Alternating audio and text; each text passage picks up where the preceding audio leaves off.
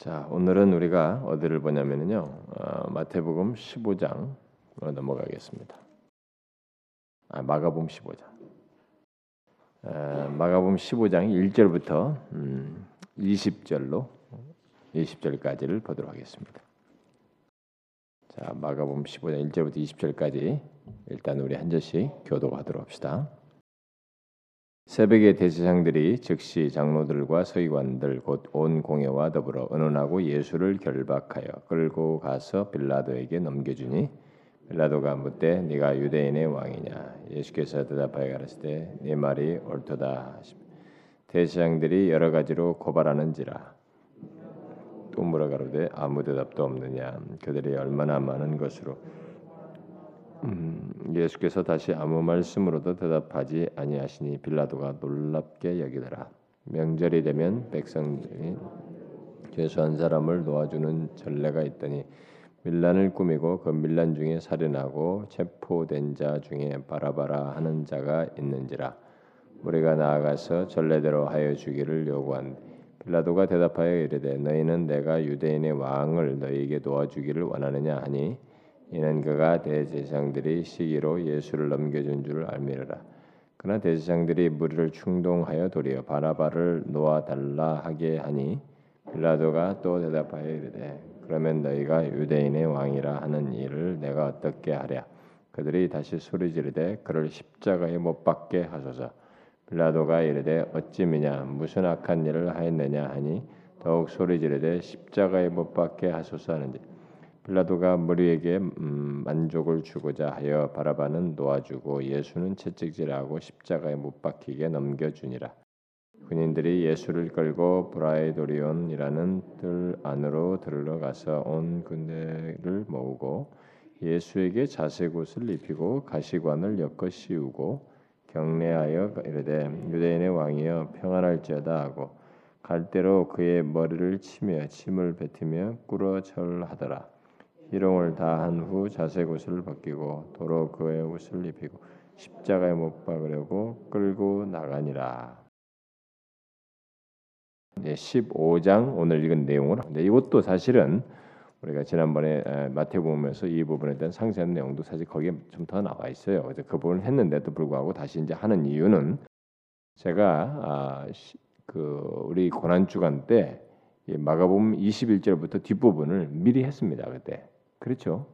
아, 그러니까 곧하고 연결을 지어서 그냥 이 15장 전반부를 하고 15장을 어, 마무리한 다음에 다음 시간에 아마 16장으로 가는 게 좋겠다라는 생각이 들어서 15장을 지금 전반부를 1절부터 20절을 어, 이 시간에 하려고 합니다.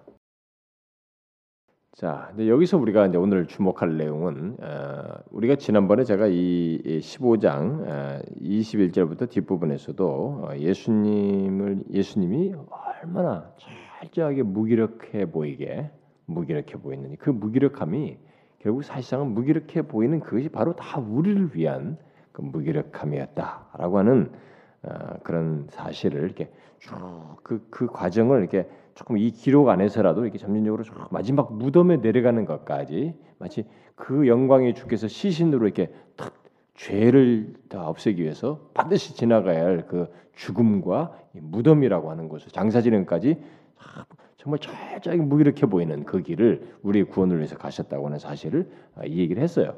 근데 그것에 이제 앞서서 사실 이 부분이 좀 같이 언급이 됐어야 되는데 그때를 좀 연관시켜서 생각하면서 아마 오늘 내용을 좀 보시면 좋을 것 같은데요. 오늘 이 내용에서도 여러분들이 잘 보시면 여기 등장 예수님과 맞물려서 등장하는 예수님께서 십자가로 나아가는 이 과정에 예수님의 주변에 있는 사람들 이미 마태복음에서도 했지만은 한번 이제 지난번 이, 이 제가 이 15장 이 마가음 뒷부분 한 것과 좀 연관해서 한번 잘 생각해 보세요. 이 내용 속에서 여기도 지금 예수님과 어, 연관돼 있는 몇 몇 부류가 나옵니다. 근데 이 부류들이 잘 보시면 이제 이 오늘 읽은 내용 속에서도 예수님을 어, 아무것도 아닌 사람으로 이렇게 취급하고 여기는 어, 이런 모습이 한결 같은 모습으로 등장합니다. 이게 십자가의 여정 속에서 주님이 구원을 위해서 뜻을 이루시는 아주 어, 놀라운 장면이에요. 여러분과 저에게는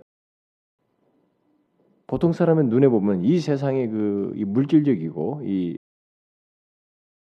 그 권세적인 어, 이 세상의 그 어떤 실용적 마인드로 보게 되면은 정말로 어리석기 그지없고 정말 바보 같은 것 같은 이 순간이 이 장면인데 이 내용들이 이게 다 구원을 위한 반드시 겪어야 할 지나야 할 코스입니다. 그런데 여기서 그 코스에 중요한 것은 맞물려 있는 사람들의 반응이에요. 이 반응을 우리가 좀 주목해 보면서 오늘 내용을 좀 보면 되겠습니다. 그 여기 등장하는 사람들은 한결같이 예수님의 사역이 뭐 하나도 의미가 없는. 그동안의 사역이 아무것도 의미가 없는 것처럼 취급하는 장면들을 우리가 이제 보게 돼요. 아, 그런데 여기서 먼저 이제 15장 1절부터 어, 뭐 7절까지 뭐 단락은 이렇게 뭐 6절로 나눴지만 7절까지 보면은 이제 뒤에도 연결돼 있지만 특별히 이제 빌라도라는 사람과 예수님과의 연관돼서 보면 좋겠습니다. 빌라도가 이제 주체적으로 여기 등장을 하는데 자 먼저 이제 에, 그 빌라도의 예수님이 끌려가기 이전에 이들이 이제 앞에서 예수님을 죽이려 계속 뭐 이게 어? 예, 장면을 했는데 잡아놓고 막 했는데 이제 뭐, 뭔가를 더 명확하게 이, 이 죄목을 씌워서 예, 수님을 없애야 되는데 그, 그걸 위해서 새벽에 대장들이 즉시 이렇게 모여가지고 이런 데서 열심을 내고 있죠. 음, 새벽에 다 다시 모여 사내들인 공예가 다 모인 겁니다. 새벽에 뭐, 얼마나 긴급한 중대 사태인 것처럼 말이죠. 예, 이 일을 도모하기 위해서 모두가 다 모인 것입니다. 그래서 예수님을 죽일 그런 모의를 이제 하게 되는데 그래가지고 모의를 해서 서로가 의견을 맞추고 결정을 해가지고 재판으로 회부하려고 이 모든 것을 진행했어요. 그런데 여기서 모의를 해서 얻어낸 최종적인 결론이 뭐냐? 예수님이 뭘로, 뭘로 해서 이, 사람, 이 예수님을 죽일 것이냐? 어, 거기에 대해서 음, 예수님을 예수님이 자신 자신을 유대인의 왕이라고 함으로써 로마 황제를 대항하여서 일종의 반란을 꾀했다 라고 하는 이런 죄목으로 고소하자 라고 하는데 의견을 같이 하고 거기에 이제 맞추어 가지고 예, 그를 결박해 가지고 끌고 와서 빌라도에게 넘겨 준 것입니다. 자, 이제 그 말을 이제 그런 항목으로 데려왔다라고 한, 했으니까 빌라도는 들었지 않겠어요? 그래서 이 절에서 빌라도가 묻는 것입니다. 네가 유대인의 왕이냐 이렇게 예, 물었죠. 물론 이 빌라도나 이 지금 여기 사내들은 공예나 모든 사람들이 그 백성들이 예수님을 유대인의 왕이라라는 호칭으로 하면서 문제 제기를 했을 때 이들이 생각하는 유대인의 왕이라는 개념과 예수님이 생각하는 유대인의 왕의 개념은 다릅니다. 응? 그러니까 우리는 항상 성경에서 왜 이 세상 사람의 탁월한 사람들이 이 성경의 계시에 대해서 문외한이 될 수 있냐면은 바로 이런 현상 때문에 그렇습니다. 이런 모든 계시의 어떤 표현의 내용 속에는 하나님께서 원하시는 어떤 말을 통해서 전달하고자 하는 그 감춰진 내용이죠. 유대인의 왕이라 할지라도 그들을 진짜 구원할 분으로서 진정한 왕으로서 유대인 왕이에요. 어? 그런 의미인 겁니다. 근데 이런 것들이 감지가 안 되니까 이건 시비거리고 하찮아 보이고 정말 우, 우, 웃기는 거예요. 그러니까 그래서 지금도 아무리 세상적으로 탁월해도 뭐 사내들은 공인같이 이렇게 뭐 어떻게 했든 간에 세상적으로 탁월해도 예수 그리스도에 대한 이런 부분에서 분명히 하나님에 대한 이해가 안 생기기 때문에 전혀 딴소리를 할 수가 있는 것입니다. 여기서도 지금 딴소리 이제 하는 셈이 유대인의 왕이 서로가 견해가 달라요 생각이 이들이 묻는 유대인의 왕과 예수님께서 생각하시는 유대인의 왕은 다릅니다. 근데 이 질문에 대해서 예수님께서 어, 직접적인 이런 이해가 안 돼 있으니까 자기가 생각하는 그것과 이해가 되지 않으니까 직답을 좀 피, 어, 피해서 네 말이 옳도다 이렇게 말을 한 것입니다. 뭐그 같은 말이지만은 그래도 즉답을 직설적으로 그 용어를 자신의 입으로 담지 않냐고 네 말이 옳도다. 어, 뭐 옛날 번역으로는 네, 네가 말하였도다 이렇게 어, 말씀을 하셨죠. 그래서 빌라도는 이제 이 답변을 듣고 이 답변이 나오자마자 대제사장들이 막 여러 가지로 이제 고발을 한 겁니다. 여러 가지로 막 고발을 하고 그리고 고발을 하니까 빌라도가 또 묻는 거예요. 응? 아무 대답도 없느냐? 그러니까 빌라도도 묻는 거예요. 이게 사실이냐? 뭐 이게 너 이거 맞냐? 계속 빌라도도 막 물었겠죠, 같이. 거기도 아무 대답이 없는 거예요. 어, 없느, 없느냐? 그러면서 그들이 얼마나 많은 것으로 너를 고발하는지 보라. 그러니까 이들이 막 그 말이 나오자마자 벌떼처럼 덤빈 거죠. 사람들은 공예가 막 퍼분 것입니다. 이들이 이 사람 저 사람이 그러니까 얼마나 많은 것으로 너를 고발하는가? 굉장히 많은 것으로 얘를 쏘아붙이면서 고발을 했어요. 자, 그런데도 불구하고 다시 아무 말씀으로도 대답을 안 했습니다. 이들은 끝없이 말을 하는데 예수님은 아무 말씀 대답지 않았습니다. 빌라도에게 이것은 참 놀라운 것이었습니다. 왜냐하면 여기에 지금 고소를 해서 우리는 말하자면 제가 뭐, 뭐 고소를 당하는데 자기가 그것이 해당 안 되면 막 항변도 하고 난리를 치고 최소한 옳다 할지라도 막 말하려고 난리를 치는 건데 전혀 대답을 안 하는 거예요. 그러니까 이게 너무 빌라도에게 기이해 보였고 빌라도는 판단이 어느 정도 쓰게 되는 것입니다. 여기서 그러니까 아, 예수님이 반란을 일으킬 만한 사람은 아니다. 예? 그럴 인물은 아닌 것 같다. 어? 그럴 자가 못 된다는 것을 파악하는 놀랍게 기이 여기면서 그런 것을 어느 정도 판단을 하게 되죠. 그래서 뒷 장면들이 이제 그런 판단 속에서 이 사람이 직접, 직접 적인 어떤 행동을 예수님에 대해서 행동을 안 하는 것이 결국은 그것을 통해서 우리가 볼 수 있습니다. 그래서 이제 빌라도는 유대인의 명절인 보통 6월절에 죄수 가운데 한 사람을 특별 사면하는 이런 일을 로마가 했기 때문에 이런 것들은 이제 로마가 이제 사실 정치적인 수술을 쓴 거죠. 너희 이런 것을 통해서 어, 너희들을 이렇게 자치권을 주고 있다라는 이런 인상을 어, 심겨준 거죠. 음, 이런 행동을.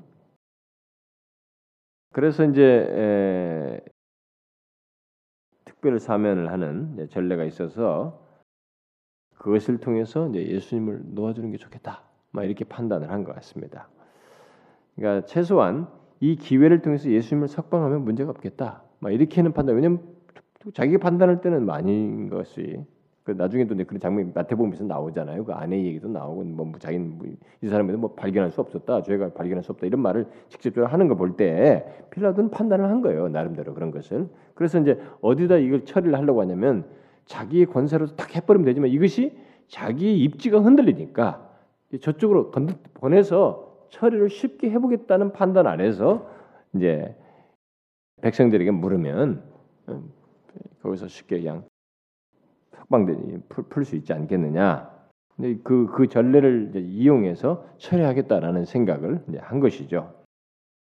그러나 이제 빌라도의 이 같은 행동이 결정적인 실수가 되는 것입니다. 아주 결정적인 잘못이 되죠. 왜 그래요? 왜 그랬습니까? 왜 이게 결정적인 잘못이에요? 이런 이런 행동을 하는 것이 지금 판결이 안 섰잖아요. 아직 예수님에게 어떤 판결도 내려지지 않았고, 응? 그래 했으면 안 했음에도 불구하고 그쪽에다가 다른 한 사람과 같이 놓고 이제 바나바인데 바나바랑 바나바랑 놓고 누굴 놓아주랴 이렇게 할 때 그럼 바라바와 같은 수준의 범죄자로 일단은 취급을 한 상태에서 놓는다는 얘기가 되니까 판결도 하지 아니하고 지금 그런 행동을 한다는 그러니까 지금 자신의 판단에 아주 결정적인 실수를 하게 되는 거죠. 이런 모습을 통해서 그러니까 바라바와 같은 범죄자 취급을 해서 놓는다는 결론이 되기 때문에 이 빌라도는 아주 결정적인 실수를 여기서 하는 것입니다. 이제 빌라도 생각은 아마 사람들이 예수님을 풀어주라고 어, 예상을 뭐 했었다 했다 할지라도 그의 판단은 이제 뭐 사실 아무래도 그런 긍정적인 예수님을 이렇게 통해서 풀어주리 하고 긍정적으로 생각했다 할지라도 일단 그의 판단은 이미 결정적으로 잘못을 한 거죠. 이런 행동 자체가 판, 재판도 안 난 상태에서 판결도 내리지 했기 때문에 결국 불의한 판단을 스스로 하는 것입니다. 스스로 불의를 범하는 것이죠. 예, 군중에게 맡긴다는 것은 사실 그것은 이 정치인들이나 가수는 인기를 먹고 사는 사람들, 그 자기의 입지를 유지하려고 하는 이런 사람들이나 보통 취하는 방법이죠. 근데 그게 굉장히 어리석은 거거든요. 사실 그것은 이런 성경적인 차원에서 어떤 진리 차원에서 정확히 옳고 그름의 차원에서는 굉장히 그게 사실 영악한 것이지만 결과는 굉장히 어리석은 거예요. 거기서 선을 기대한다는 것은 어떤 옳은 거, 의를 기대한다는 것은 그것은 바보짓이에요. 응? 그러니까 여러분 정치인들이나 이들은 계속 여론을 뭐 눈치를 보요 여론을 몰이해가지고 자신을 유지하려고 하는 사람들이기 때문에 그래서 뭐 이 언론도 그래서 이, 런 이걸 등이 없고 여론을 등이 없고 언론도 이제 막 막강한 노무현 대통령이 옛날에 언론을 다 죽이려고 그랬거든요. 언론 이게 폭군들이다. 어, 언론이 다 죽인다 이게야. 어? 디를 치고 어디 치고 자기들이 다. 그래서 그러니까 이 사람도 언론을 치겠다면서 보수 언론을 쳤단 말이에요. 네, 그러니까 언론도 그렇게 이 민중을 등에 업고 과대한 힘을 발휘할 수 있고 그리고 정치인들도 마찬가지야. 여기서 민중을 더 선동해가지고 거기에서 자기를 예, 모든 것을 결정하고 자기를 보호하려고 자기 뜻을 이루려고 하는 성향이 있기 때문에 이게 이제 서로 맞아떨어지는데 근데 사실 대중이라고 하는 것은 어떤 진리를 가지고 움직이는 게 아니거든요. 민중이라고 하는 것은 진리를 통해서 움직이는 게 아닙니다. 그런데 문제는 뭐냐면 평상시에 이런 데서도 뭐 그런 걸 통해서 거기 그 문제에서도 정치인들은 왕들은 다 뒤에서 이것을 서로 이용해 먹으려고 다 배우고 있었어요. 그, 그 역사를 살펴보면 그러니까 이런 나쁜 행동을 하는 거예요. 어? 만왕의 왕을 이 부패한 인간, 음? 죄악 가운데 있고 진리를 분별할 줄 모르는 인간의 다수에게 선택권을 넘겨버린 거예요. 그들의 선택에 어? 이 진리신 예수를 넘기는 이런 일을 한 것이죠. 그래서 여러분도 이런 것은 아십시오. 제가 뭐 성경을 보다가 이런 얘기 나와서 얘기합니다만은 음, 군중은 의를 추구하기보다 누군가의 조종을 받기 쉽습니다.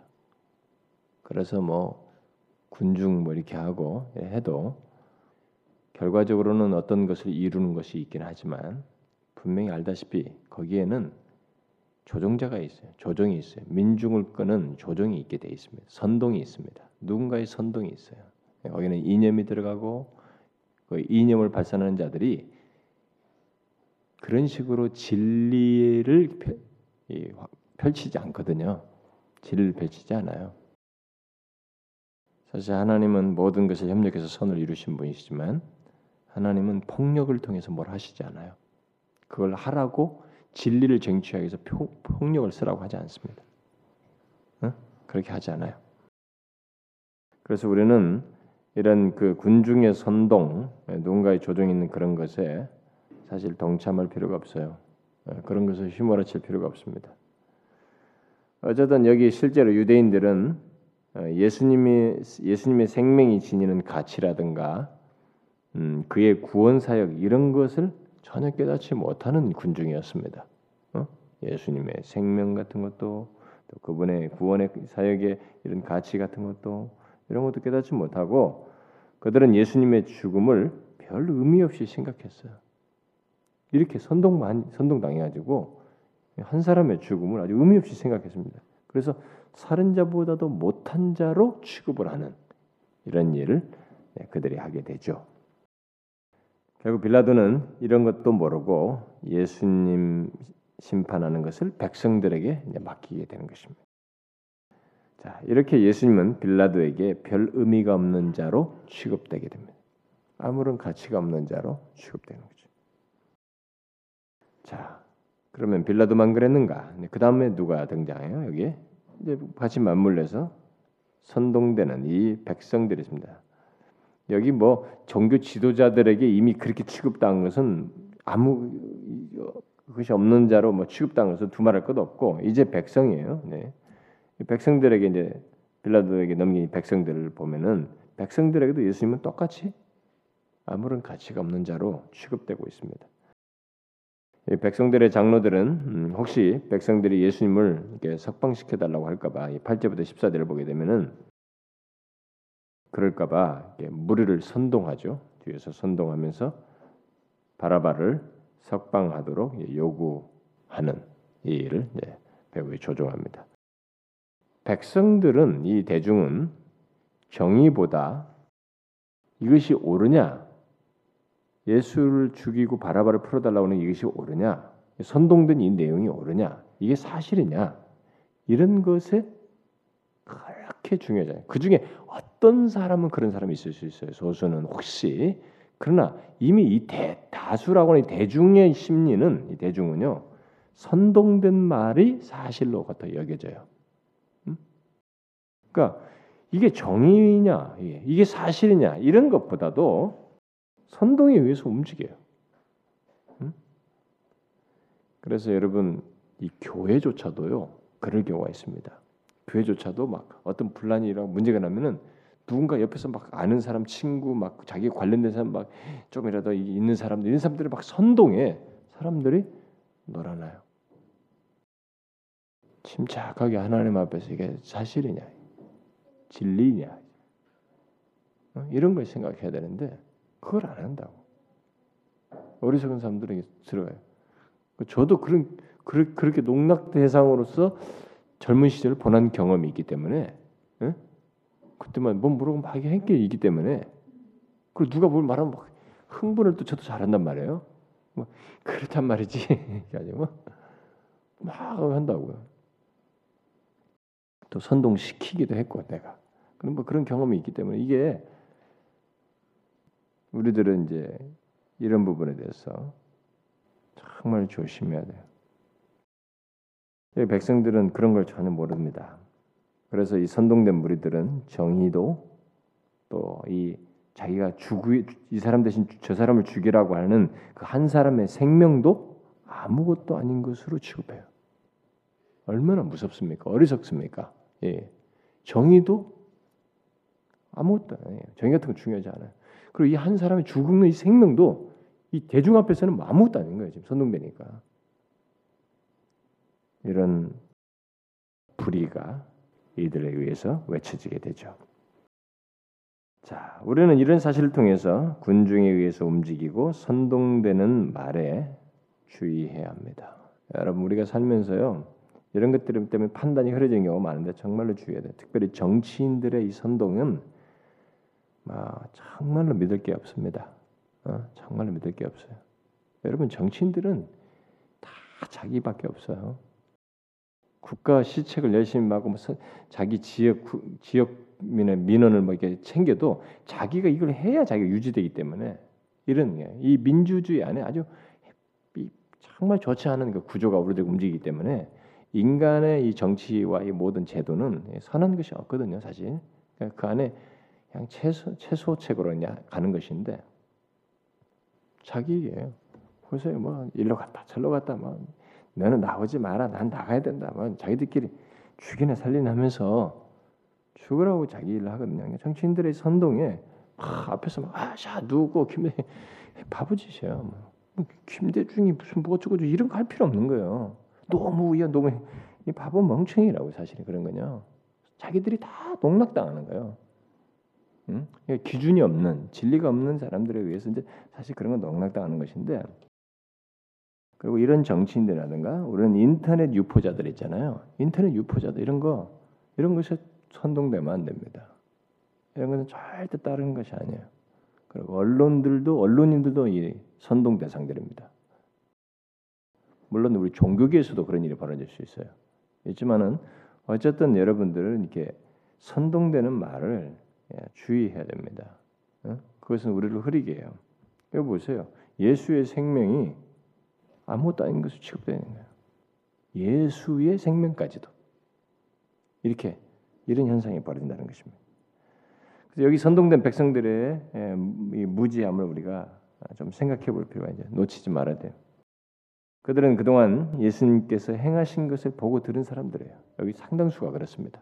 어? 그가 갈릴리와 유대 땅에서 행하신 것들을 많이 봤어요. 들었습니다. 예수님께서 어떻게 자기를 이렇게 복종시키시며 사람들에게 어떻게 선을 행하시고 참 가난한 자와 이들에게 어떻게 행하시고 병을 고치시고 그들을 낫게 하시고 또 구원을 선포하시고 이거 행하신 이런 것들을 다 보고 들었어요. 그러나 선동자들이 자신들이 보고 들어서 지금 알고 있는 이것을 완전히 다른 관점에서 보도록 딱 선동하는 것에 즉각적으로 돌아서 버렸어요. 여러분 잘 알아야 됩니다. 우리는요 이런 실수를 할 수 있어요. 근데 그게 이 세상 문제에서 정치 문제나 이 세상 사회에서 이렇게 바뀌는 것은 뭐 있을 그건 뭐 그 정도의 잘못 그 문제는 그렇게 했을 따라갔을 때는 거기서 생기는 파생되는 문제는 결과는 그래도 작을 수 있어요. 근데 이 영적인 세계에서까지 이렇게 하나님에 대한 이해까지 선동되고 확 바뀌어 버리면 하나님께 나아가는 태도라든가 이까지 바뀌면 이것은 보통 문제가 아닌 거예요. 이것은 굉장히 커집니다. 자기에게 치명타가 될 수도 있는 거예요. 어쨌든 이들은 그랬습니다. 자신들이 그동안 보고 듣고 알고 있는 것에 대해서 이 모든 것을 다 다르게 보도록 하는 이런 선동에 놀아난 것이죠. 그래서 바뀌어요. 이 지금까지 알고 있던 것에 대한 생각이 다 바뀌어가지고 그이 선동을 따라서 그나마 가치가 있고 참 유익하고 좀 선을 행했다 막 아주 군중 뭐 그 사람만 그분만 있으면 막 몰려갔던 이 사람들이 무가치한 사람 선동대로 이제 똑같은 시각으로 보게 되는 죽어 죽어 저 사람 저 사람을 오래 없애버리는 게 낫겠다. 이쪽으로 확 바뀌었어요. 여러분요, 우리가 이런 데서 얼마나 무서운지 압니까?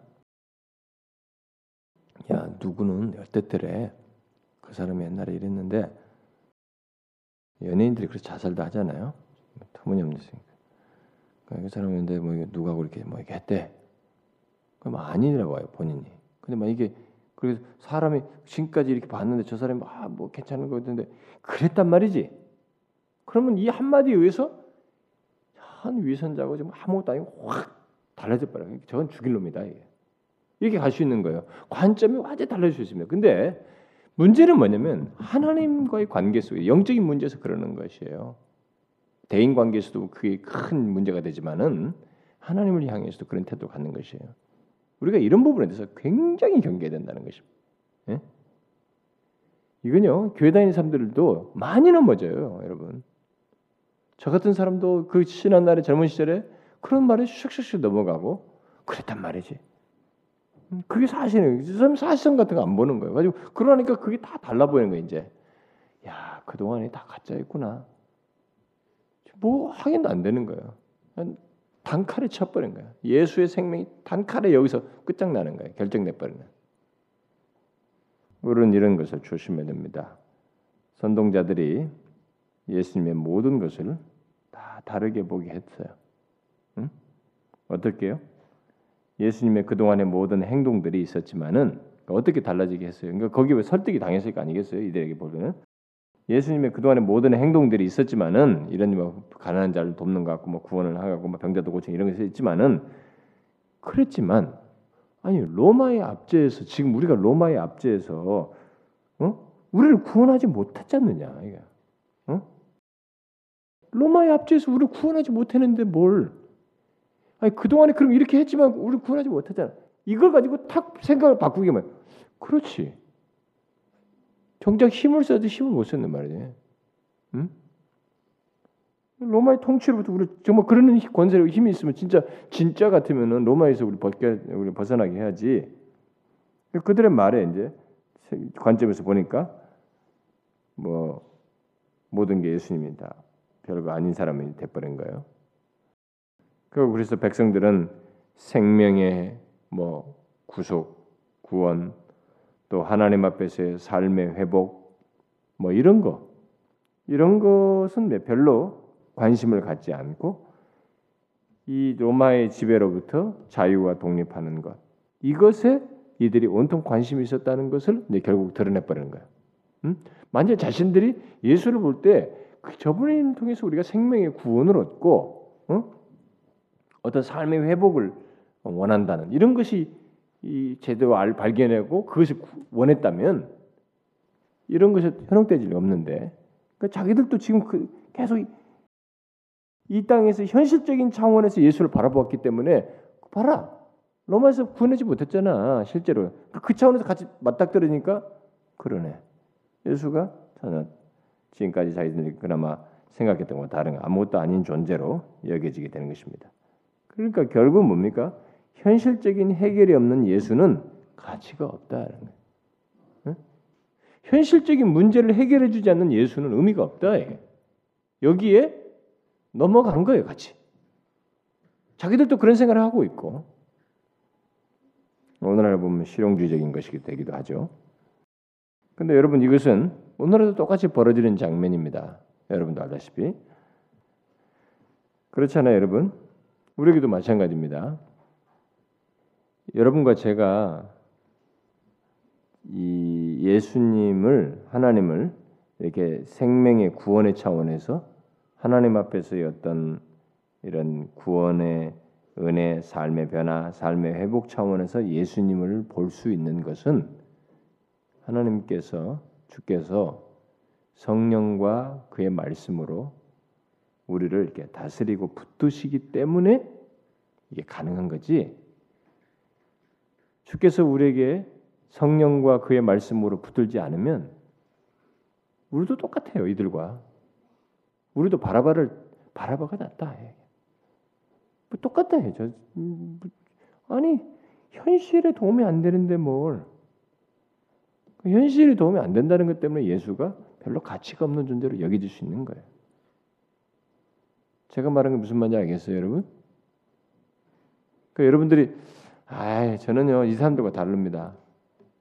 저는 뭐 이, 그, 절대 거기서 바라바를 택할 사람이 아니에요. 그렇지 않아요.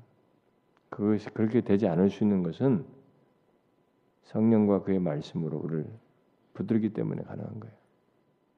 우리 자생적인 힘으로 되는 게 아닙니다. 우리 인간은요 본성적으로 현실적인 해결이 되, 해결이 되지 않는 예수 그런 예수 쓸모 없다라고 보게 돼 있어요. 성령과 진리로 우리가 깨우쳐지고 붙들려지지 않으면 우리의 본성을 놓고 보면 현실에 도움이 주지 않는 예수는 쓸모가 없는 거예요. 무가치하다는 거예요. 그래서 많은 사람들이 예수를 예수가 반맥이 주냐는 거예요. 그래서 예수를 안 믿는 거예요, 여러분. 죄인이고 그 죄성에 따라서 움직이니까. 이제 우리도 이게 만약에 그런 성령과의 말씀으로 우리가 이게 다스림 받지 않으면 우리도 주님의 은혜를 원치 않고 바라바 같은 사람을 더 원하면서 오히려 그 사람을 영웅으로 떠받치는 선동에 놀아날 수 있습니다. 그런 판단에 현혹될 수 있어요. 아, 요즘 우리 뭐 노무현 대통령 이게 막 하는데 여러분 사람들이 막 노 대통령을 막 영웅시하고 이렇게 막 그러는데 정직하게 법의 판결을 따라서 하게 하면 돼요. 뭐 이렇게 저렇게 할 건데 근데 세상은 그렇지 않거든요. 항상 이 대중과 민중이 선동하고 난리를 하고 막 그러는데 법의 판결을 따라서 하면 돼요. 응? 그런데 이 대중과 이 정당 정치에 의해서 법이 기능을 못해. 이럴 수도 있고 저럴 수 있다. 지금 한참 떠들지만 나중에 결론은 법이 이렇게 정확하게 집행이 안 되는 쪽으로 가요. 우리가 지금 계속 그래가거든요. 그러니까 이 세상에서 유지될 수 있는 유일한 것이 그나마 하나님 이런 양심, 사랑 이런 걸 다 빼고 나면 인간이 법밖에 없는데 그래서 법에 관련된 이런 세속화에 따라서 이 법에 관련된 모든 이, 이 직업이 발전한다고 그랬잖아요. 웰스가 그런데 법밖에 없는데 우리나라는 이 법조차도 지금 잘 안 지켜지는 거예요. 그러니까 정치인들부터가 잠깐 해외 한번 딱 갔다 오면 다시 없던 거야. 우리는 또 멍청해요. 대중은 다 잊어버려 과거에 뭐 했는지. 그 다음에 또 받아들여요. 법이라도 딱 있으면 그런 게딱 끊어지면 되거든요. 우리는 정말 아직 안 되나 봐요. 우리 민족이 그게 민주화가 뭐 이런 것이 얼마 안 돼서 그렇겠지만은 역사가 의회 정치가 얼마 안 돼서 뭐 그렇긴 한데 안 돼요. 그래가지고 이게 법이 잘 집행이 안 되니까 정치인들이 이렇게 하니까 우리 백성들의 잠재의식이 뭐가 하나씩 깔리냐면 법 안 지키 꼭 그렇게 잘 지킬 필요가 없다는 거예요. 그래서 교통법규나 생활에서나 이런 것에서 우리가 마음을 탁 놓는 일이 생기는 것이 별로 크게 잘 안 지켜야 돼. 외국은 꼼짝 못해. 그냥 총 쏴버리죠 미국 같은 데는. 우리 한국 사람들이 몇 명 죽었잖아요 그 동안에요. 움직이지 말는데 미국 같은 데는 지금 움직이지 마야 된대요. 이 손 딱 내리고 있어야지 손을 올리면 이게 자기를 향한 어떤 행동을 알고 쏴버린대요 그냥 경찰이. 그러니까 이게 딱 내리고 있으면 딱 내리고 있어야 되고 올리라 했으면 올리고 이래야지 자기가 손 동작하면 안 된다는 거지. 근데 계속 이거 움직이니까 그냥 빠바방 쏴버려 죽여버리는 거예요. 얼마 전에 한국 사람은 죽었잖아요. 운전석에서. 그게 이제 법이라는 이름으로 이렇게 하거든요. 우리는 과잉진압이에요. 분명히 우리 쪽에서 보면 과잉진압. 근데 우리는 이번에 얼마 전에 국회의원도 막 거기 미국 국회의원 미국 의원도 이렇게 묶이는 일이 있었잖아요. 우리는 이런 게 안 되니까 이래. 근데 여러분 제가 포스트 모더니즘 얘기하면서 말하지 않았는데요. 포스트 모더니즘의 정신이 이 세상에 가져오는 것 중에 하나 뭐냐면 무정부주의입니다. 무정부주의. 아, 무법이에요. 법이 예, 포스트 모더니즘은 법을 대중이 함께 어기는 것이에요. 예, 촛불 집회 여론에서 하잖아요. 이게 포스트 모더니즘의 정신 중에 하나예요. 유럽 같은 데서도 막 같이 막 부시고 불지르고 막 해도 특정인이 범죄자가 없어요. 이게 포스트 모더니즘의 정신 중에 하나예요. 무법, 불법, 아예 어, 무정부주의 이런 것들이 이제 먹히는 거죠. 그래서 어쨌든 이 백성들은 어, 빌라도가 유대인의 왕을 너에게 놓아주기를 원하느냐? 이 사람은 이제 그 생각 가지고 있으니까 이제 아마 질문한 거죠. 이런 말을 했, 했는데 놓아주라고 하기는커녕 십자가에 못 박아라 이렇게 말했어요. 빌라도는 야, 도대체 그가 무슨 죄가 졌느냐 이게? 어? 아, 그 정도 죄냐 그냥? 빌라도는 놀라는 거죠 여기서. 그가 무슨 죄가 있느냐 이게. 그러니까 이들은 막 더 소리 질러 가지고 십자가에 못 박아라 그러죠. 응? 어찌미냐 무슨 악한 일로 했기래 무슨 십자가에 십자가는 로마에서 최악의 형벌인데 그 말이 민중 속에서 한, 한 목소리로 나왔단 말이에요. 그러니까 이 사람이 어찌미냐 무슨 악한 일 했냐고 그래도 소용없어요. 더 소리 높여가지고 십자가를 못 박으라고 했습니다. 이것은 대대상들의 이제 선동에 따라서 요청한 것인데 이 선동의 배후에서 십자가형을 받 십자가에 못 박으라고 이런 내용을 구체적으로 주문하는 데는 이유가 있었어요. 왜냐하면은 십자가 처형은 유대인들이 다 경멸하는 것이거든요. 모든 사람이 경멸하는 것이기도 하고 아무도 그렇게 그래서 경멸하면서 그것을 그 가까이 하지 않기 때문에 이 십자가를 당한 이 예수로 인해서 예수 그 예수를 사람들이 가까이 하지 않고 상관치 않도록 하고자 하는 않도록 하게 하기 위해서 십자가에 못 박으라고 하는 이 극형을 이들이 선동한 것이에요. 어? 완전 백성들을 떨어뜨리려고. 그래서 그렇게 외쳤어요. 그런데 여러분, 이 세상의 놀라운 비밀, 인간이 이 세상을 움직이고 있지 않다고 하는 사실을 우리가 보게 됩니다. 네? 그렇죠? 이들은 다 성공할 거라고 생각했어요. 그러나 이 모든 것이 협력해서 하나님의 선을 이룹니다. 이 놀라운 하나님의 섭리, 도저히 이해할 수 없는 비밀스러운 섭리가 여기서 성취되고 있습니다. 예언된 것들이 제가 옛날에도 얘기했죠. 그 열린 신학을 하는 오픈 테이즘 하는 사람들이 이런 걸 부정하는 거예요. 응? 하나님은 미래에 일어날 그런 일을 모른다는 거예요. 그런 것이 오늘날 신학으로 유행하고 있어요. 우리는 여기서 인간이 아무리 악을 도모해도 어, 하나님은 자신의 뜻을 이루신다는 것을 보게 됩니다. 백성들의 요구를 따라서 마침내 이제 결국 이 바라바를 석방을 하고 예수님은 자기 백성들에 의해서 어떻게 돼요? 철저히 무시됩니다. 없는 것 같이 여겨지죠. 이분이 누구세요? 이스라엘이 그렇게 영광스럽게 여기고 자기들의 역사 속에서 어?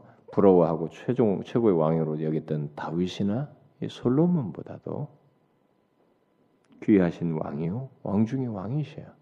그런데 그분을 아무것도 아닌 무가치한 존재처럼 취급해버린 거예요. 예? 바라바 같은 살인자보다도 못한 자로 취급해버린. 언젠가 이 백성들이 이제 그 예수님께 물어보고 경배할 때가 있겠지만은 예수님은 결국 이들의 이런 경멸과 자신을 아무것도 아닌 것처럼 취급하는 이 과정을 지나서 이 과정을 밟음으로써 예, 그렇게 하면서 고난을 받고 죽으심으로써 진정한 구원을 주시는 왕이 되실 것이기 때문에 예수님은 이 길을 기꺼이 가시는 것입니다. 정말 살인자보다도 못하게 취급하는 이 길을 묵묵히 배척받으시면서 가시는 거죠. 그게 십자가의 길이에요. 그 다음에 이제 우리가 여기서 하나 또 생각하는 15장 여기 15절에 바라바를 좀 생각해 볼 필요가 있겠네요. 이 살인자 이 바라바는 예, 밀란을 일으키고 살인했던 이 바라바는 종교 지지자들의 시기와 백성들의 무지로 석방된 사람입니다. 그러니까 오히려 영웅 취급받아. 왜냐면 데뷔 중에 바라바 바라바였거든. 십자가 뭐 바라바를 석방을 했다. 민중들의 그 지지를 받고 이름이 거론되면서 오히려 영웅처럼 돼버렸어요. 바로 이렇게 됐을 때 이 바라바의 눈에 비친 예수님은 어떤 분이셨을까? 네? 그렇게 해서 석방되는 이 사람의 눈에 비친 예수는 어떤 것이었을까? 제가 옛날에 영국에 있을 때 영화를 봤는데요. TV에서 한 영화인데 옛날에 유명 배우인데 바라바를 인물로 한 영화였어요. 그런 걸 이렇게 참 누가 극작을 쓴 건데 바라바가 나중에 고통스러워하는 거야 그것 때문에 이게 자기가 살아났다는 것 때문에 너무 고통스러워가지고 회개를 하고 돌아와서 어떤 삶을 이제 사는 내용인데 아주 그걸 극적으로 영화를 재밌게 만들었어요. 그래서 그 아주 인상 깊게 너무 특이하죠, 재밌게 옛날 영화입니다. 근데 잘 봤어요 그걸. 근데 그것은 사람이 쓴 소설이고 상상이고 여기서 지금 바라바는 우리가 생각해 볼 일이에요. 자신은 영웅 대접받고 예수님은 십자가 처형당하는 이것을 일단 수용하거든요. 응? 수용하면서 자기가 살게 된단 말이에요. 그랬을 때 저 예수 정말 바보 같은 예수 아니에요? 자기 입장에서 볼 때. 응? 결국 이 사람에 의해서도 결국 정치 노름에 의해서 군중의 무지에 의해서 그렇게 됐지만은 이 사람의 눈에 비치도 예수는 바보 같은 아무것도 아닌 무기력한 그런 존재 그런 취급을 받습니다. 그러니까 여러분 제가 마태복음 할 때도 그런 얘기 천천히 얘기했습니다만 그 장면 장면마다 그때는 조금 세부적으로 좀 잘, 짧게 나눠가지고 세부적으로 했습니다만은 예수님께서 죽으시는 과정이 이제 십자가 십자가형에 달려서 못 박히고 여기 탁탁 가지고 거기서 피 흘리는 이 장면만 생각하면 안 돼요. 이 장면이 인격체가 이 반응하는 이 장면은 육체적인 고통을 당하고 이런 것도 이런 거 이런 건 아무것도 아니에요. 이 인격체로서 겪는 이 과정은 굉장한 순환이에요. 굉장한 고난입니다. 십자가 처절에 당함 죽이면서 죽어가는데도 우리가 지난번 후반부 얘기했다시피 계속 집요하게 그를 굴욕하고 그 이 작업이 이것이 그 굉장한 고난이에요 그분에게. 근데 다 침묵하시잖아요. 끝까지 참으면서 가잖아요. 우리의 죄를 지시기 위해서, 우리의 죄를 지는 구속을 완성하기 위해서 그 길을 찾아내 가잖아요. 이 바라바 같은 사람에게도 예수님은 좀 바보 같은 존재로 보여지는 응? 그런 모습을 우리가 생각할 수 있겠어요. 자, 그러면 뒤에 그 마지막 16절부터 20절에 등장하는 또 다른 하나의 인물을 봅시다. 이들은 누구예요? 군인들이죠. 여기 16절 이하에 등장하는 사람들은 이제 빌라도의 허락을 받아서 예 수님을 이게 희롱하는 군인들인데 끌고 가는 위해서 명을 받은 군인들인데 군인들이 예수님을 십자가에 못 박기 전에 뜰로 끌고 가지고 음? 브라이도리온 어, 끌로 들, 들어가지고 조롱하죠. 자신들이 그 걸치는 그 자색 옷을 군인들이 걸치는 옷이죠 주로. 여러분 영화 보면 로마 영화 보면 여기 로마 군인들이 걸치잖아요 자색 이런 것들을 그것을 벗게, 자기 벗어가지고 예수님에게 다시 입힌 거죠. 그리고 가시관을 엮어가지고 어, 씌우고 그다음에 경례하는 것입니다. 그러면서 뭐 로마식으로 말하면 이렇게 할 수도 있고 가슴. 오늘날 이 경례는 오늘날 현대 경례고 이렇게 했을 것이고 어제든 경례하면서 유대인의 왕이여 평안할지어다 이렇게 한 거죠. 네? 그러면서 갈대를 먼저 쳤죠. 이 갈대는 지난번에 말했지 왕홀, 왕홀 같은 거죠. 홀을 흉내내기 위해서 이제 홀이 아니죠. 금으로 된 홀이 아니고 예, 풋날리는 갈대로 홀을 흉내내게 가지고 그걸 들고 왕 왕이에요 이게요. 이 왕으로서 이제 경례하면서 평안할지어다 한 겁니다. 그러고는 그 갈대를 뺏어 가지고 머리를 치고 침을 뱉고 꿇어 엎드리는 꿇어 절하는 이런. 그래서 희롱할 거 희롱 다 한 뒤에 자색 옷을 다시 벗기고 이제 예수의 옷을 도로 입혀 가지고 십자가 엠버에 끌고 가는 이 장면이 이제 마지막인데 자 이런 로마의 이 병사들이 행, 행한 행동이 뭡니까? 갈대 오지고 뭐 평안할지어다 굴복하고 뭐 절하고 이러면서 뭡니까? 왕 힘 좀 써봐. 네 권력 좀 써봐. 너 왕이라며 갈대 줘가지고. 너 왕이라면서 왜 힘도 하나 못 쓰냐 임마. 이런 거야 그 사람들이. 어? 탁탁 치면서. 뺨 때리고 침 뱉고. 여러분 상상해 보세요. 우리가 이런 것을 현실적으로 생각해 보면 이건 천상이 놀랄 일이에요. 그래서 예수님께서 미리 딱 스톱 시켰잖아요. 겟세마네에서 베드로가 칼로 딱 칠 때 예수님 뭐라 그랬어요? 야, 내가 열두 영도 더 되는 천사를 부를 수 있다. 그런데도 내가 이 길을 가야 된다. 이 장면은요. 천상이 다 놀랄 일이에요. 너 힘이 때문에 너 권세자라면 유대인 왕이래 뭐 해봐 좀 힘 좀 써봐 이러면서 침 뱉고 때리고 뺨 때리고 말이죠. 갈대를 뺏어가지고 치고 말이죠. 뭡니까 이게?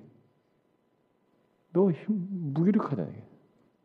너 아무것도 아니잖아 너. 네가 뭐, 뭐 했다고? 이거거든요. 철저하게 지금 빌라도 백성들 뭐, 뭐 공회원들은 두말할 것 없이고 바라바나 군병들에 군사들에 의해서 예수님이 철저하게 뭐예요? 아무것도 아니다는 거예요. 무가치한 존재다. 네가 아무것도 아니다. 아무 힘도 없지 않느냐. 왕의 권세 같은 것이 어디 있느냐. 이렇게 한 것이죠. 근데 여러분 이게 비밀이에요. 이게 구원의 길이에요. 예수님은 이렇게 떨어지고 철저하게 죄가 요구하는 모든 고난과 죽음, 무덤에 내려가는 것까지 다 당하심으로써 우리를 죄에서 구원하시고 이것을 완전하게 순종하셔야만이 죄에서 구원하실 수 있기 때문에 이 길을 가신 거예요. 다 우리의 처사죠. 우리의 죄예요, 여러분. 세상 구원은 바로 이렇게 오는 것입니다. 이렇게 주어지는 거예요. 사람들이 무가찬 자로 여기는 바로 그분을 통해서 구원이 온다는 것입니다. 여러분 이 세상은요, 음, 예수님에 대한 이 세상의 반응은 예나 지금이나 똑같습니다. 예수님의 십자가를 어리석은 것으로 여기면서 조롱하잖아요. 지금도 우리가 십자가 얘기 보세요. 이게 참 세상 사람들에게 야 웃기지 말아야 돼. 웃기는 얘기예요. 어리석은 거예요. 아무것도 아니에요. 그러나 이 십자가의 길이 인간을 구원하는 길이에요. 사람들은 십자가로 구원이 성취, 구속이 성취된다는 것을 믿지도 않고 그리스도께서 저주를 받음으로 이렇게 고난을 받음으로써 세상에 우리에게 은혜와 복을 주신다라는 사실을 이해하지 못하고 있어요. 이때도 못했고 지금도 이해 못하는 사람. 그래서 이것은요 사람으로는 할 수 없고 하나님이 하시는 거죠. 하나님이 우리를 구원을 주셔서 가능하게 된 것이지. 이건요 여러분들이 이제 지금 이제 예수 믿으니까 십자가를 믿으니까 십자가를 통해 구원한다를 믿으니까 여러분들은 이제 그 상태에 와 있으니까 이게 아무것도 아니겠지만 이게 하나님에 의해서 이게 되지 않으면요 안 돼요. 이들처럼 똑같아요. 바나바를 살려라. 예수를 십자가로 구한. 무슨 십자가로 구한? 힘 있으면 네가 구원해봐. 병사들과 똑같습니다, 여러분. 우리도 그렇지 않아요, 여러분? 여러분들 세상에 있어봐요, 똑같습니다. 이건요 전적으로 기이한 일이 우리에게 벌어졌기 때문에 가능한 일이에요. 그걸 인정하고 이걸 따른 것은 그래서 베드로가 이 베드로 전서에서 말한 대로 그리스도께서 무가치한 자로 취급당하시면서 조롱과 멸시와 십자가를 당하신 바로 그것으로 인해서 그 뭐예요? 그가 멸시를 당함으로 우리가 나음을 얻게 되고 그가 죽음으로 우리가 살게 되었다. 이게 하나님의 지혜예요. 응? 그가 이렇게 처절하게 고난을 당함으로써 우리가 살게 되는 죄에서 살게 되는 이 엄청난 비밀이에요. 이게 이게 하나님의 지혜입니다. 그러니까 이 하나님의 지혜를 이들은 이해를 못하는 거예요. 지금 전혀 이해를 못해. 근데 이 지혜를 누가 알겠어요? 여러분 지금도요 아무나 알지 못합니다. 이 지혜는. 그래서 빌립 저 고린도전서 1장에서 그러잖아요. 이게 하나님의 지혜다 이게. 선비들이라고 해서 똑똑하다고 해서 아는 게 아니다 이게. 음벌도 없고 뭐 없지만은 바로 우리 같은 자에게 하나님께서 이 지혜를 나타내심으로 십자가의 도를 통해서 우리를 구원하신다. 여러분과 저는 이 지혜를 찬양하는 찬양해야 하는 거예요. 응? 이 지혜에 감사해야 되는 것입니다. 나를 구원하기 위해서 이 엄청난 하나님의 신면막측한 지혜가 발휘되어서 성취됐다. 십자가로 우리를 구원하시고 그 비밀을 알게 하신 하나님을 우리가 찬양해야 되는 거죠. 예수 믿는 것의 즐거움과 감격과 이 복됨이 뭡니까? 이것을 알게 됐다 이게. 이 하나님의 지혜를 알게 됐고 이 지혜의 수혜자라는 거 우리가. 네? 이게 우리가 감격하고 기뻐할 일이에요. 찬양할 일입니다. 이 세상 곤고합니다. 그래서 불교는 고해다. 이 세상의 고통 문제 해결 차원에서 모든 종교를 모든 이론을 전개하고 있습니다. 좋아요. 이 세상에 고난이 있어요. 그러나 여러분 크리스천들에게 뭐가 있습니까? 고해 자체에서 벗어나는 게 목적이 아니에요. 우리는 이 세상 죽을 때까지 고해가 뭐 고통 이런 것이 있어요. 고통과 어려움들이 우리에게는 뭐가 있습니까? 이 하나님의 지혜를 알고 그것을 그 수혜자로서 산다는 거 아닙니까? 응? 나를 위해서 이렇게 처절하게 응? 인간들에게 처절하게 아무것도 아닌 자 그가 하늘 보좌에 계셨던 분이에요. 그리고 그 하나님의 신성을 가지고 계세요. 그런데 이렇게 처절하게 아무것도 아닌 자로 취급당하고 살인자에게까지도 그렇게 보여지고 로마의 병사들에게 철저하게 희롱당하는 이 경험을 하신 그분이 이 과정을 통해서 우리의 죄를 다 담당하시는 그래서 우리를 구원하시는 이 비밀스럽고 놀라운 하나님의 지혜 우리는 이것을 감사해야 돼. 여러분과 제가 이것을 알게 됐잖아요. 여러분들이 알게 된 것을 굉장히 기이하게 여기셔야 됩니다. 제가 말하지만 여러분들이 그걸 그걸 알고 싶을 때 우리 한번 봅시다 마지막으로 고린도전서 1장 고린도전서 1장 아 제가 언제 고린도 고린도를 빨리 강의를 해야 되는데 아이 고린도서만 커가지고 제가 이거 언제 몇 년 걸릴까봐 5년 걸릴까봐 겁이 나가지고 지금 못 하는데 이 고린도전서 후서이 참 좋습니다. 인, 교회의 그 연약함들이 다 노출된 노출됐는데 노출됐기 때문에 진리가 더 생생하고 부여해요. 좋은 얘기만 가득 차 있으면 별론데 기, 불교 같은 것은 막 좋은 얘기만 가득 차. 여기는 막 처절하게 니네들 말이야. 어? 너희들이 무슨 죄 짓고 막 어? 이 뭐야 뭐 근친상간 이놈들 그러면서 진리를 펼치거든요. 어? 그런 자들을 쫓아내라 말이에요. 여러분 이 내용 중에 이 고린도전서 이 참 중요한 내용이 18절이에요. 1장 18절부터 일단은 31절까지 한번 읽어봅시다. 우리 한 절씩 교대감 잘 읽어봐요. 의미를 좀 생각해 읽어봐요. 18절부터 한 절씩 교독해 봅시다. 십자가의 도가 지금 우리가 살피는 모든 내용이 십자가 도예요. 예수님의 그 모든 내용이. 멸망하는 자들에게는 미련한 것이요 구원을 받는 우리에게는 하나님의 능력이라. 기록된 바 내가 지혜 있는 자들의 지혜를 멸하고 총명한 자들의 총명을 폐하리라 했으니 지혜 있는 자가 어디 있느냐? 선비가 어디 있느냐? 이 세대의 변론가가 어디 있느냐? 하나님께서 이 세상의 지혜를 미련하게 하신 것이 아니냐 하나님의 지혜에 있어서는 이 세상이 자기 지혜로. 하나님께서 전도에 미련한 것으로 믿는 자들을 구원하시기를 기뻐하셔도 유대인은 표적을 구하고 헬라인은 지혜를 찾으나 우리는 십자가에 못 박힌 그리스도를 전하니 유대인에게는 거리끼는 것이요 이방인에게는 미련한 것이로되 오직 부르심을 받은 자들에게는 유대인이나 헬라인이나 그리스도는 하나님의 능력이요 하나님의 지혜니라. 하나님의 어리석음이 사람보다 지혜롭고 하나님의 약하심이 사람보다 강 형제들아 너희를 부르심을 보라. 육체를 따라 지혜로운 자가 많지 아니하며 능한 자가 많지 아니하며 문벌 좋은 자가 많지 아니하도다. 그러나 하나님께서 세상에 미련한 것들을 택하사 지혜 있는 자들을 부끄럽게 하려 하시고 세상에 약한 것들을 택하사 강한 것들을 부끄럽게 하려 하심 하나님께서 세상에 천한 것들과 멸시받는 것들과 없는 것들을 택하사 있는 것들을 폐하려 하시나니.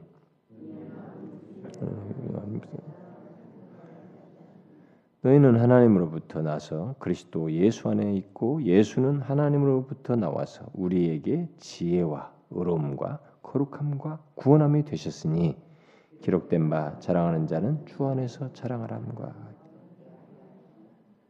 우리가 이런 것 때문에요 자랑을 할 수가 없어요 우리 것을 주 안에서 자랑할 수밖에 없습니다. 그래서 2장으로 딱 넘어가면은 여러분 2절 같은데 2장 2절이 유명하잖아요. 내가 너희 중에서 예수 그리스도와 그의 십자가에 못 박히신 것 외에는 아무것도 알지 아니하기로 작정하였습니다. 이게 이 때문에요. 이 얼마나 엄청난 내용인데요. 이 지혜, 하나님의 지혜, 십자가. 근데 이게 모른다니까요. 아무나 아는 게 아니에요. 우리는 뭐 고해가 있고 뭐 고통이 있는 세상에 살아도 바로 우리는 이것을 알고 산다는 거예요. 그래서 그리스도가 우리에게 뭐예요? 지혜와 의로움과 거룩함과 구원함이 되셨어요. 우리는 그런 사람이에요 이제. 이걸 다 알게 됐다는 것이 바로 그거예요. 그래서 우리는 이 지혜를 찬양하고 이런 구원을 주신 그리스도를 찬양하는 응? 감사해야 되는 것입니다. 여러분 제가 마태복음의 예수님의 십자가 여정할 때 상당히 흥분했습니다. 그때 그때마다 내용이 제가 이미 오늘은 많이, 많이 컨트롤하고 있는데 여러분 잘 생각해 보셔야 됩니다. 여러분들에게 있어서 이게 최고의 내용이 되어야 됩니다. 정말로 자랑거리가 되어야 됩니다. 응? 여러분들은 저한테 이런 내용이 십자가에 너무 많이 들어가지고 아, 막 너무 많이 듣고 막 신성감 없다 이랬습니까? 어? 여기 바울 보세요. 예수 그 십자가는 아무것도 알지 아니하고 작정했다. 로이 존스도요 죽을 때 자기 묘비에 요 글자 새겨 달라고 그랬을 거예요. 아마 그 묘비에 이게 새겨졌을 겁니다. 2장 2절이. 내 기억으로 그랬습니다. 제가 그 묘비 갔다 왔거든요. 이게 새겨졌어요. 마지막 죽을 때 나 낫게 해달라고 기도하지 말라고 또 인위적인 뭐 수단 쓰지 말고 그냥 가게 해주라고 하나님께 그래서 마지막에 요 구절을 아마 말한 걸로 알고 요, 요 내용을 되새긴 걸로 알아요. 그러니까 우리가 이게 최고예요, 여러분. 그러니까 이걸 알게 됐다는 게 이, 이, 오늘 읽은 주변 사람들 아무도 이 하나님의 지혜를 모르잖아요. 그러니까 그런 행동을 하잖아요. 이걸 아는 게 어디예요? 고해가 있고 뭐 고생, 고통 있는 세상에서 이게 소망이에요. 이게 기쁨입니다. 이게 복이에요. 우리가 이것을 즐거워하고 이것 때문에 감사해야 됩니다. 아 뭔가 또 잡혀야죠. 아까 뭐 로마에서 벗어나게 해줘야죠. 내 현실 문제를 해결해줘야죠. 그렇게 되면 안 됩니다. 그렇게 되면 예수가 쓸모없는 존재로 바뀌어요. 눈이 확 바뀌어 버립니다. 그 선동자들에 의해서처럼 여기 죄와 사망에서 우리를 구원하시고 처절하게 죽임 당하신 그분이에요. 영원한 문제를 해결해 주신 그분입니다. 그 차원에서 예수를 보셔야 합니다. 예? 이것 때문에 우리가 기뻐하고 감사해야 됩니다. 우리는 여기 소망이 있잖아요. 음? 그렇지 않습니까? 네. 저는 여러분들이 계속 더욱 더 십자가의 비밀을 하나님의 성품과 존재에 대해서 더 깊이 알고자 하고 이 지혜의 부유함에 대해서 더 알고자 하는 그런 진리에 대한 열망이 좀 갈수록 배우면 배울수록 더해지면 좋겠어요. 뭐 언제든지 가면 들으니까 뭐, 어? 뭐 이번에 가면 또 말씀 있겠지만 그렇지 마세요. 그런 사람에게 기근이 찾아와요. 자기 의지와 상관없이 그 사람 그런 사람들에게 말씀의 기갈이 옵니다. 그걸 아셔야 됩니다. 하나님의 은혜는 사모하는 자가 더 얻게 돼 있어요. 기도합시다. 하나님 아버지 감사합니다.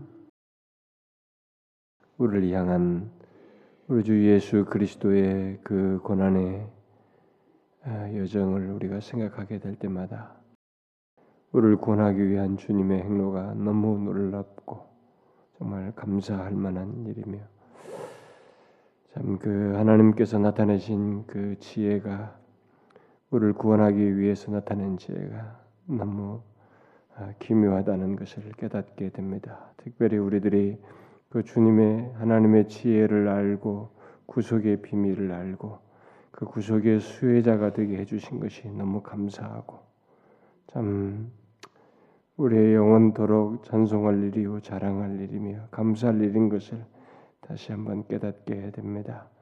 하나님 아버지여 우리의 삶의 남은 여생에 사도 바울과 같이 우리 주 예수 그리스도와 십자가 외에는 정말 그것이 우리에게 최고의 자랑이요 우리가 알아야 할 최고인 것으로 여기며 살아가는 저희들 되게 하여 주옵소서. 주님 여기 모인 사랑하는 지체들 이 세상에서 삶이 곤고하고 힘들고 어떤 일이 있어도 우리가 이 세상의 그 고통을 느끼는 현실과 그것이 전부가 아니고 참 만왕의 왕께서 우리를 위해서 십자가에 달려 죽으심으로 죄와 사망에서 구원하신 영원한 구원을 주신 그 놀라운 은혜의 수혜자라는 것, 수혜자라는 것을 알고 그런 사람으로서 이 땅을 살아가며 감사하는 저희들 되게 하여 주옵소서. 주님이여 오늘도 우리가 함께 구한 것들이 있으니 우리의 기도를 들으시고 이 땅 가운데 몸된 교회 가운데 하나님의 각 기관과 또 우리 부서 속에서 하나님의 역사 행하시고 우리들의 자그마한 복음 전도의 수고에서도 주님 역사하시며 우리들이 접촉하여 주께 인도하려고 하는 이 모든 수고 속에서 함께 계셔서 복음 전체에 구원의 역사가 있게 하여 주옵소서. 주님 여기 모인 사랑하는 지체들을 돌보아 주시고 저들이 하나님의 어려운 중에 하나님 앞에 아뢰며 심령을 토하고 자신들의 필요를 구하고 이런 인생의 행로 속에 주님 도우실 것을 구하는 이 모든 기도를 들으시고 주님의 선하신 뜻 아래서 저들을 이끌어 주시옵소서. 주님이여 이 세상에서는 소망이 없습니다. 정말 주님 안에서 우리가 소망이 있고 기쁨이 싸우니 주여 우리를 불쌍히 여겨 주시고 인도하셔서 이 땅 사는 동안에 지치지 않고 믿음 잃지 않도록 우리를 굳건히 붙들어 주시옵소서. 우리의 기도를 들응답하실 하나님을 믿사옵고 우리 주 예수 그리스도의 이름으로 기도하옵나이다. 아멘.